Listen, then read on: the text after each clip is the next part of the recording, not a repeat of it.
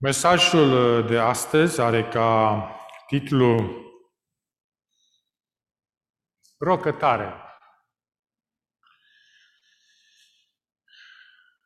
Avion privat și iahturi. Trăia o viață de lux în penthouse-ul său de 10.000 de metri pătrați din New York. Avea o casă în Franța și altele două pe plaje. Avea bărci și mașini. Soția lui avea blănuri și genți de designer. Când venea vorba de decor, nu era zgârcit la preț. Aplica, aplici aurii aliniau tapetul. Covoare din Asia Centrală acoperau podelele. Toți voiau să-l cunoască. Oamenii stăteau la coadă pentru a-i strânge mâna.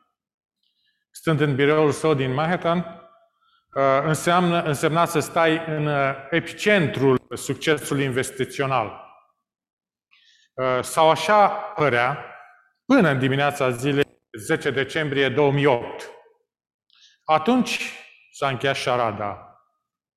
Bernie Madoff a mărturisit că totul era doar o minciună. A fost o uriașă schemă Ponzi. El a creat cea mai mare fraudă de investiții din istoria Statelor Unite. A escrocat 37.000 de oameni pentru 65 de miliarde de dolari.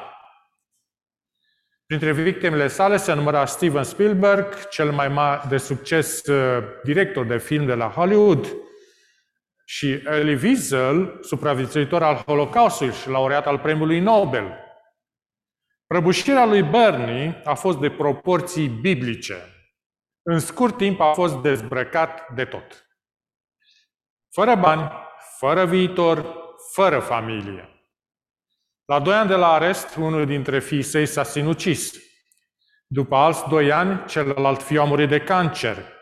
Soția lui a intrat în izolare. Iar Bernie, în vârstă de 71 de ani, a fost condamnat pe viață. De ce a făcut-o? Ce îl face pe om să trăiască o minciună timp de decenii? Răspunsul, într-un cuvânt, este statutul. El a avusese o copilărie modestă, ca instalator, iar Bernie a fost disprețuit și umilit pentru intelectul său.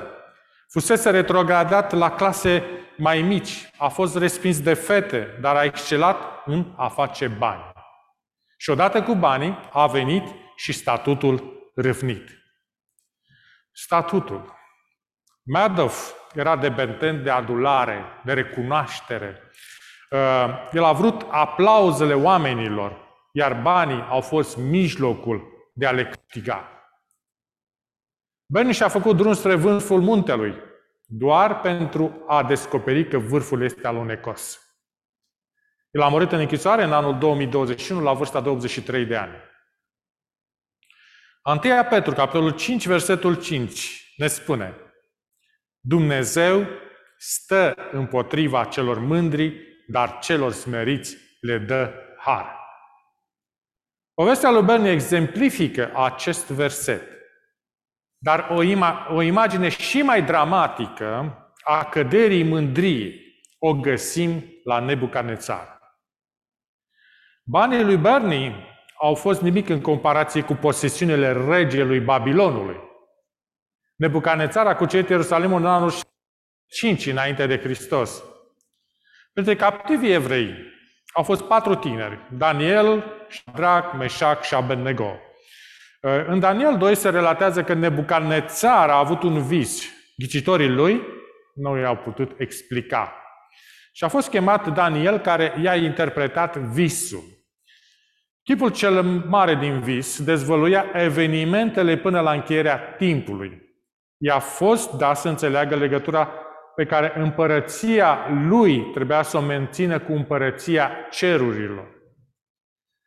Regele a fost în mod clar învățat cu privire la întemeierea împărăției veșnice a lui Dumnezeu.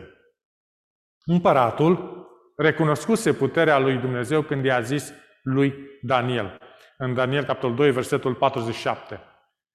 Cu adevărat, Dumnezeul vostru este Dumnezeul Dumnezeilor și El descoperă tainele.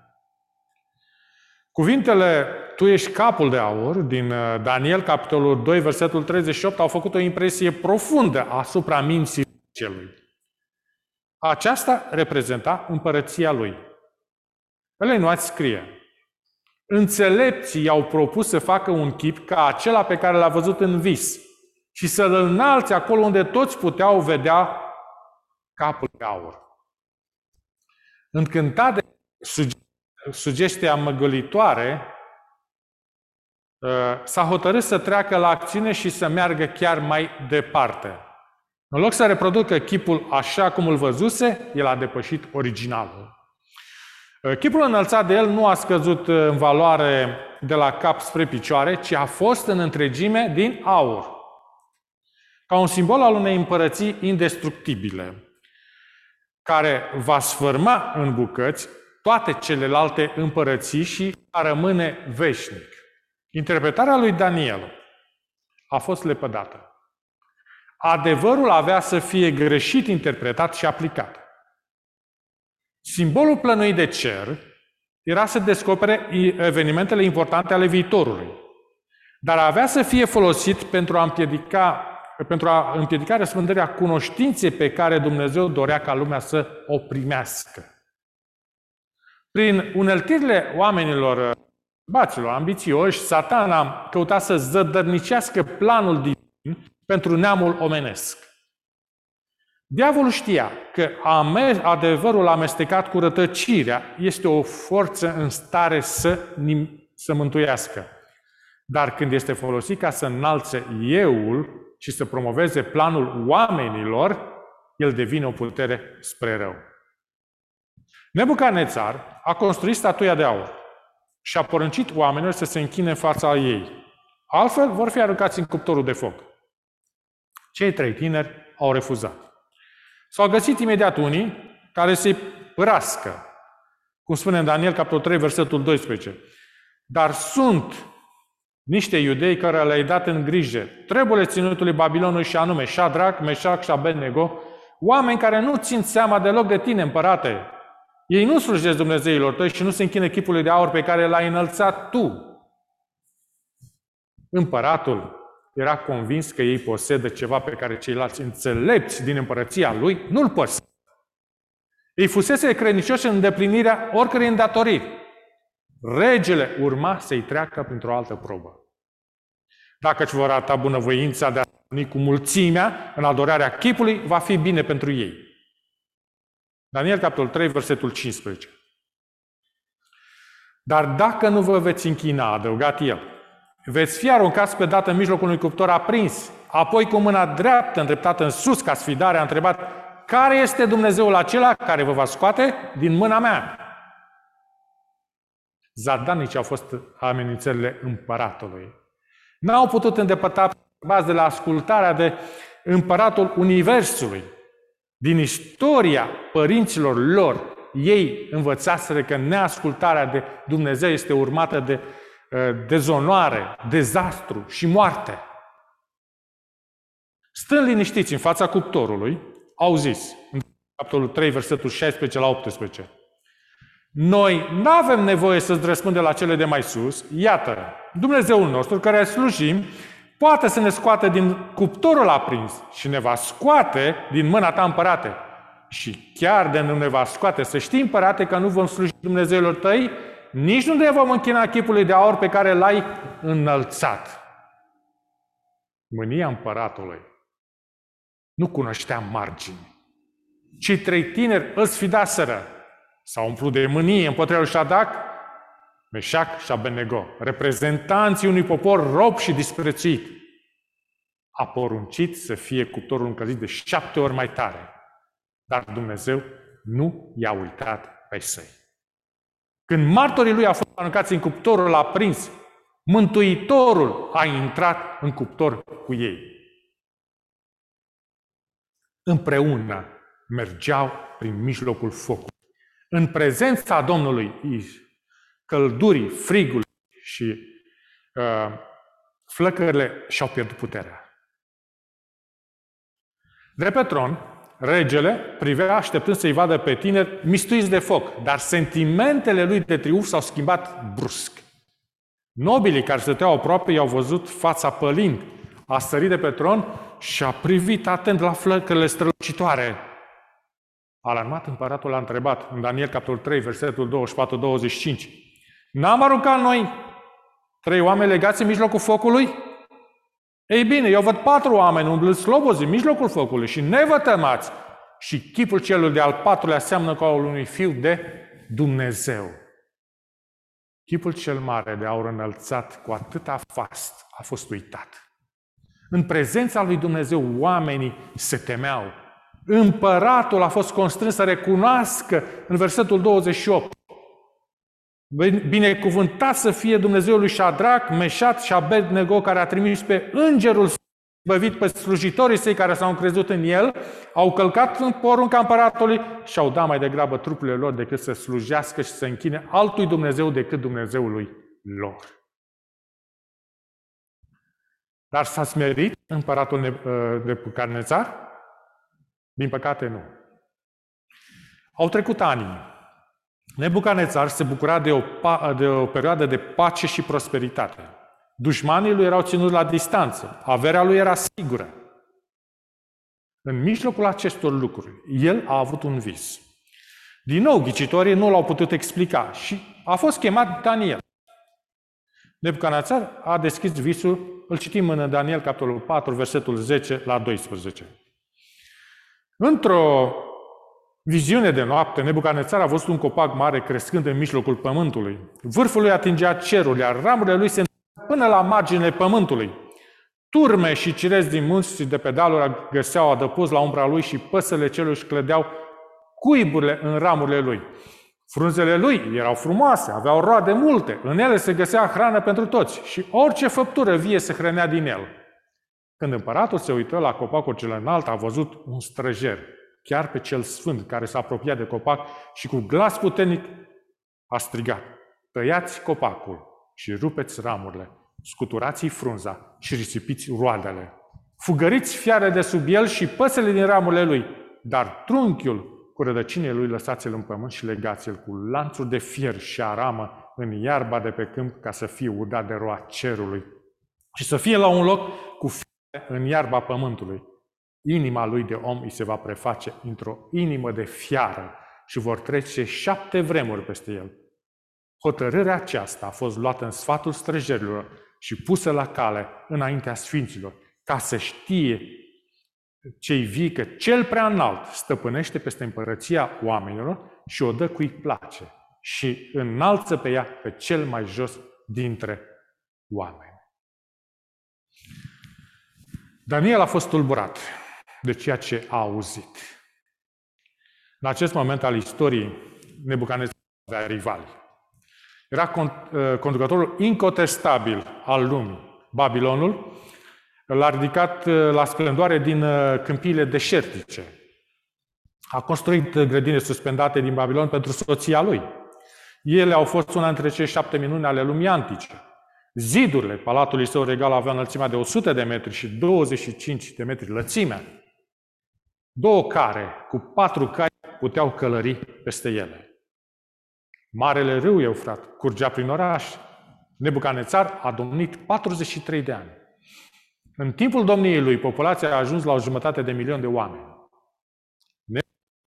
Era putred de bogat. Dacă ar fi în viața astăzi, ar domina lista Forbes de miliardari. Dar toate acestea erau pe cale să se termine. Daniel a spus în capitolul 4, versetul 24 și 25. Iată tălcuirea acestui fapt, împărate, iată hotărârea celui prea înalt care se va împlini asupra Domnului meu împăratul. Te vor izgoni din mijlocul oamenilor și vei locui la un loc cu fiarele câmpului și îți vor da să mănânci iarbă ca la boi. Vei da de roa cerului și șapte vremuri vor trece peste tine până vei cunoaște că cel prea înalt stăpânește peste împărăția oamenilor și o dă cui vrea. Nebucanețar credea că el este în control.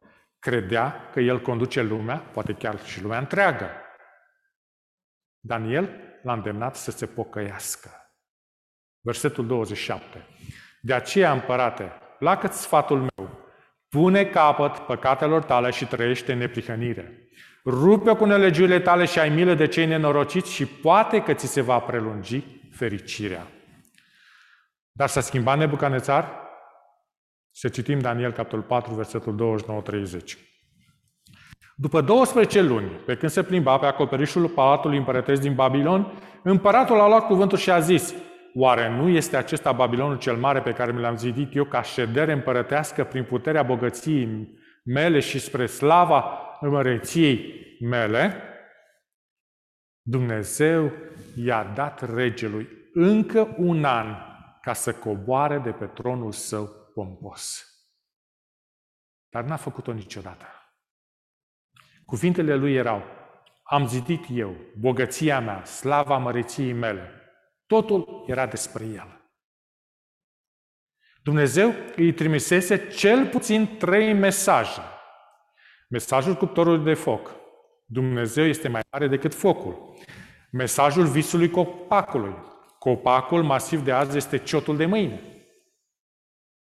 Și avertismentul lui Daniel. Smeriți-vă, maestate, înainte să fie prea târziu. Nebucarnețar a refuzat să asculte. Timp de un an de zile, judecata lui Dumnezeu a întârziat.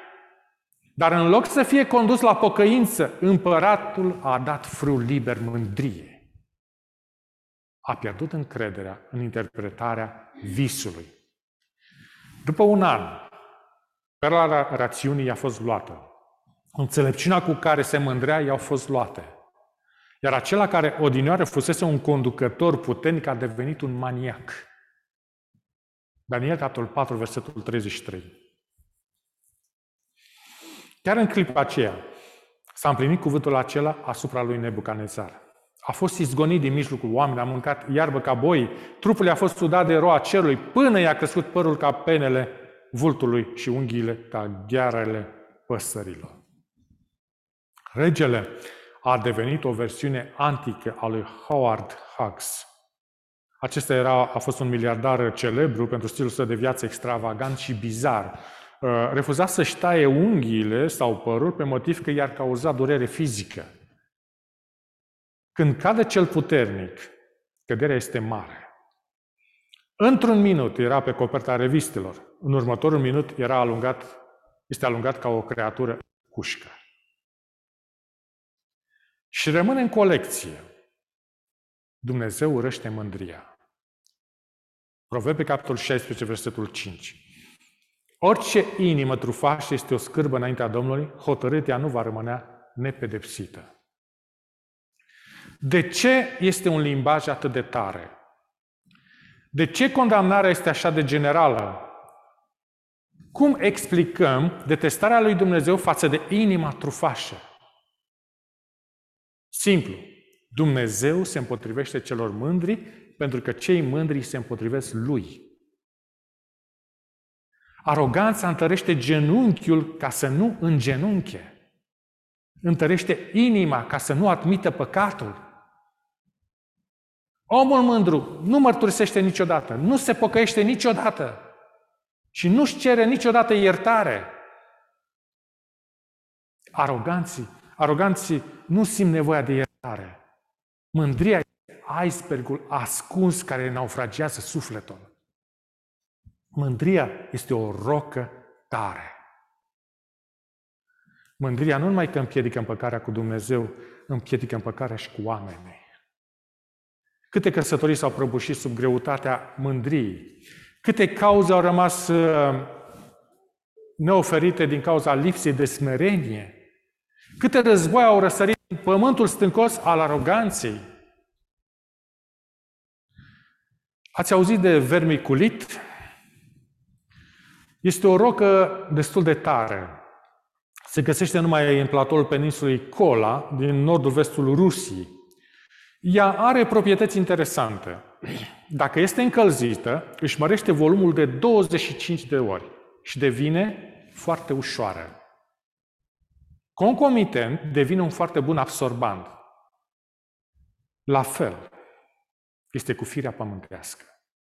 Dacă e încălzită, se umflă, își mărește volumul. Devine uh, poroasă și destul de ușoară. Calitatea absorției nu este străină firii pământești. Ea absorbe totul ca un borete fără să ofere nimic în schimb. Mândria vine cu un preț mare. Nebucanețar l-a plătit. Tu însă nu-l plăti. Alegi în schimb să accepti oferta Harului. 1 Petru capitolul 5, versetul 5 spune Eu sunt împotriva celor mândri, dar celor smeriți le dă har. În măsura în care Dumnezeu urăște aroganța, iubește smerenia. Este de înțeles de ce. Umilința este fericită să facă ceea ce mândria nu face. Omul smerit recunoaște nevoia după Dumnezeu. Este dornic să mărturisească păcatul și dispus să îngenuncheze în fața mâinii puternice a Domnului. Dumnezeu are un loc special pentru cei smeriți cu inima.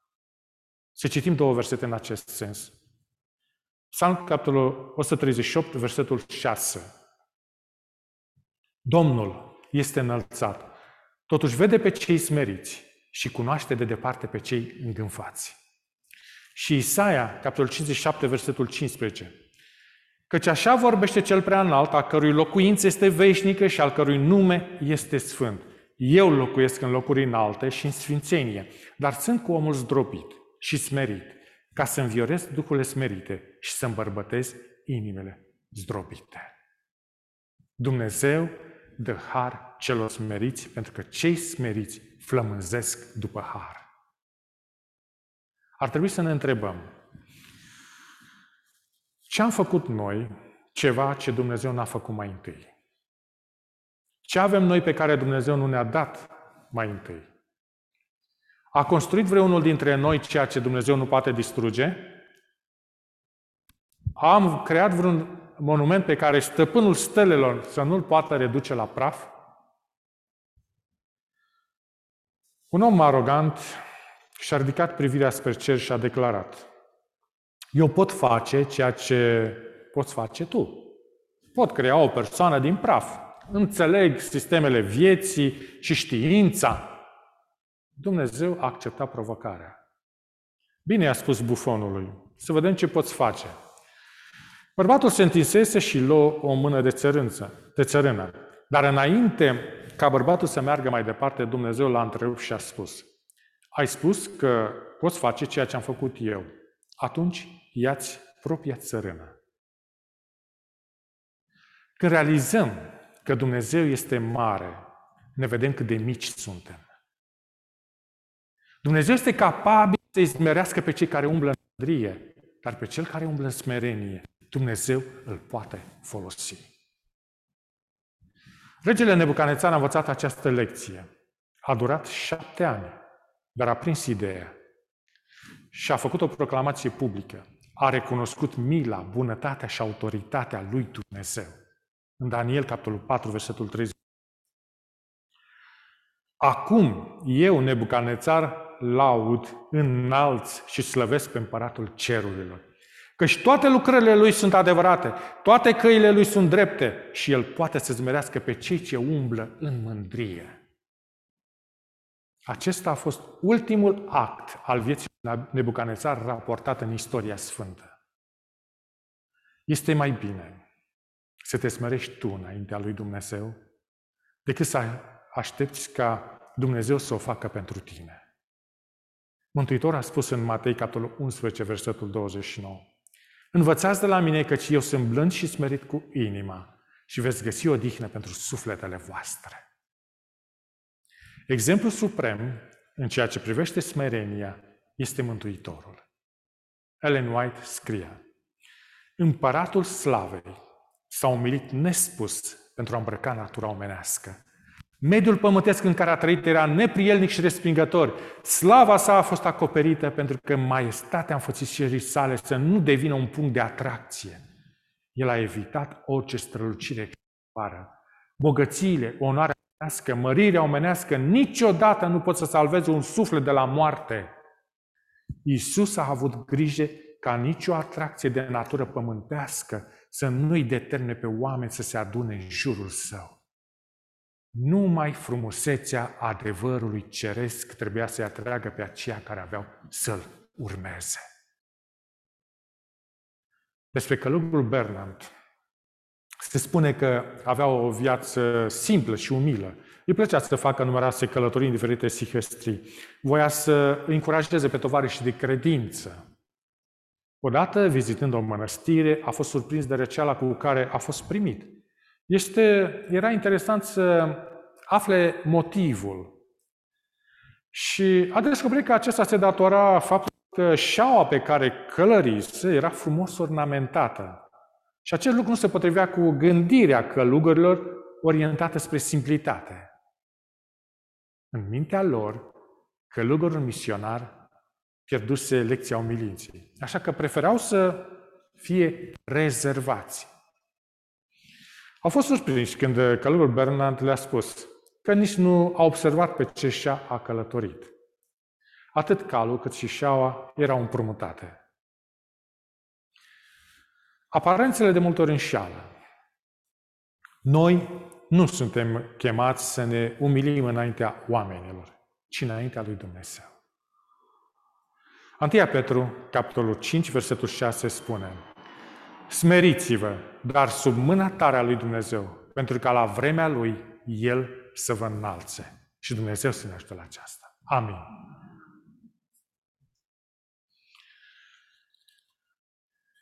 Aș ruga pe sora Auraș să vină să ne citească, ne recite o poezie înainte de a închide serviciul.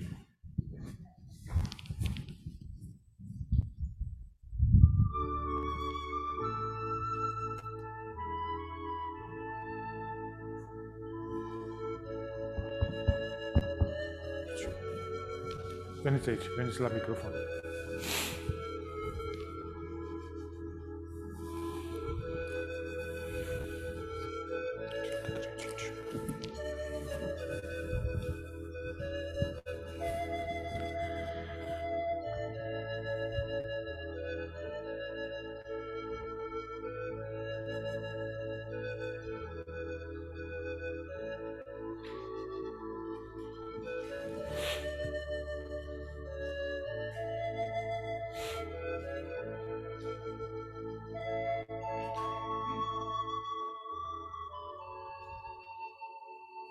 Mai este din noapte?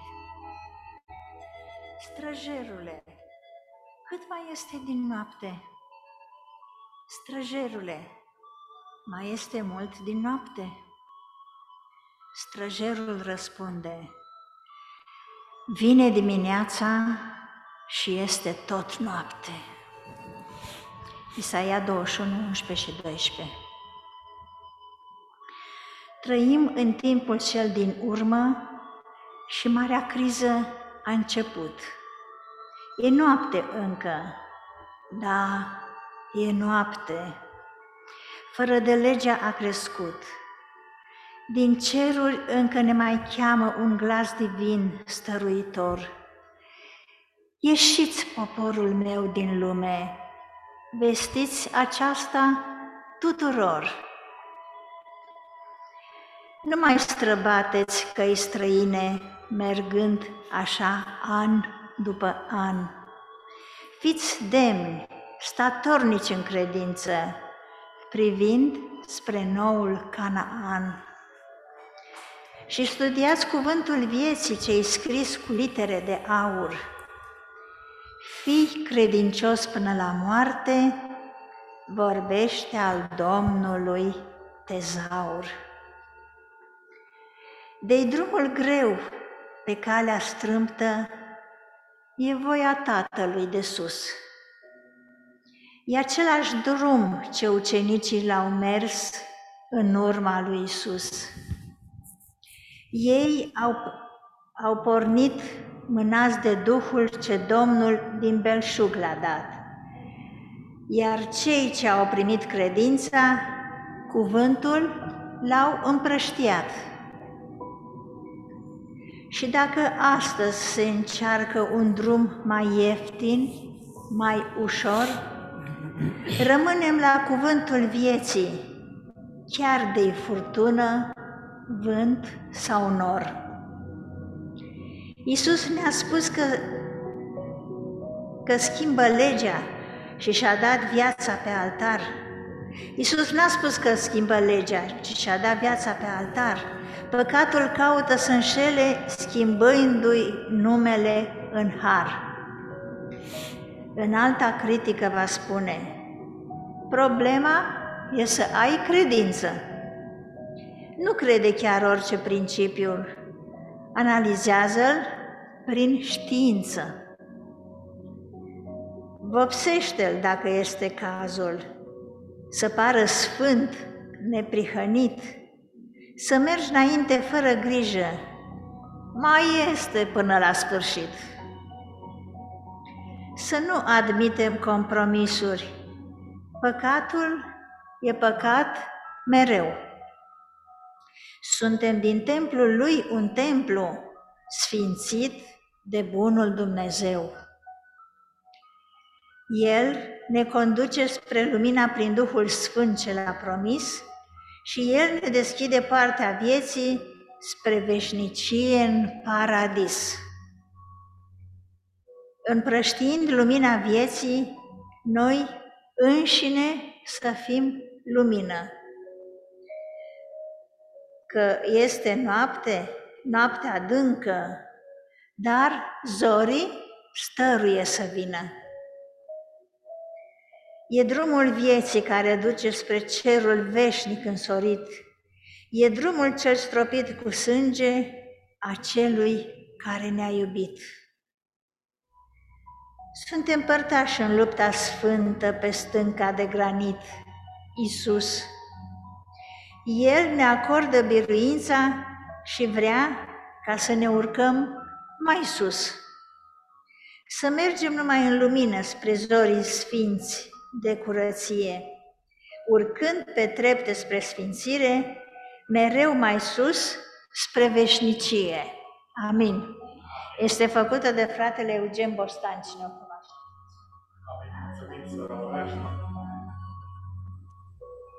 În numele Domnului Hristos, chidem serviciu divin cu inul 735. Te preamărim, puternic Dumnezeu, toate cele patru strofe.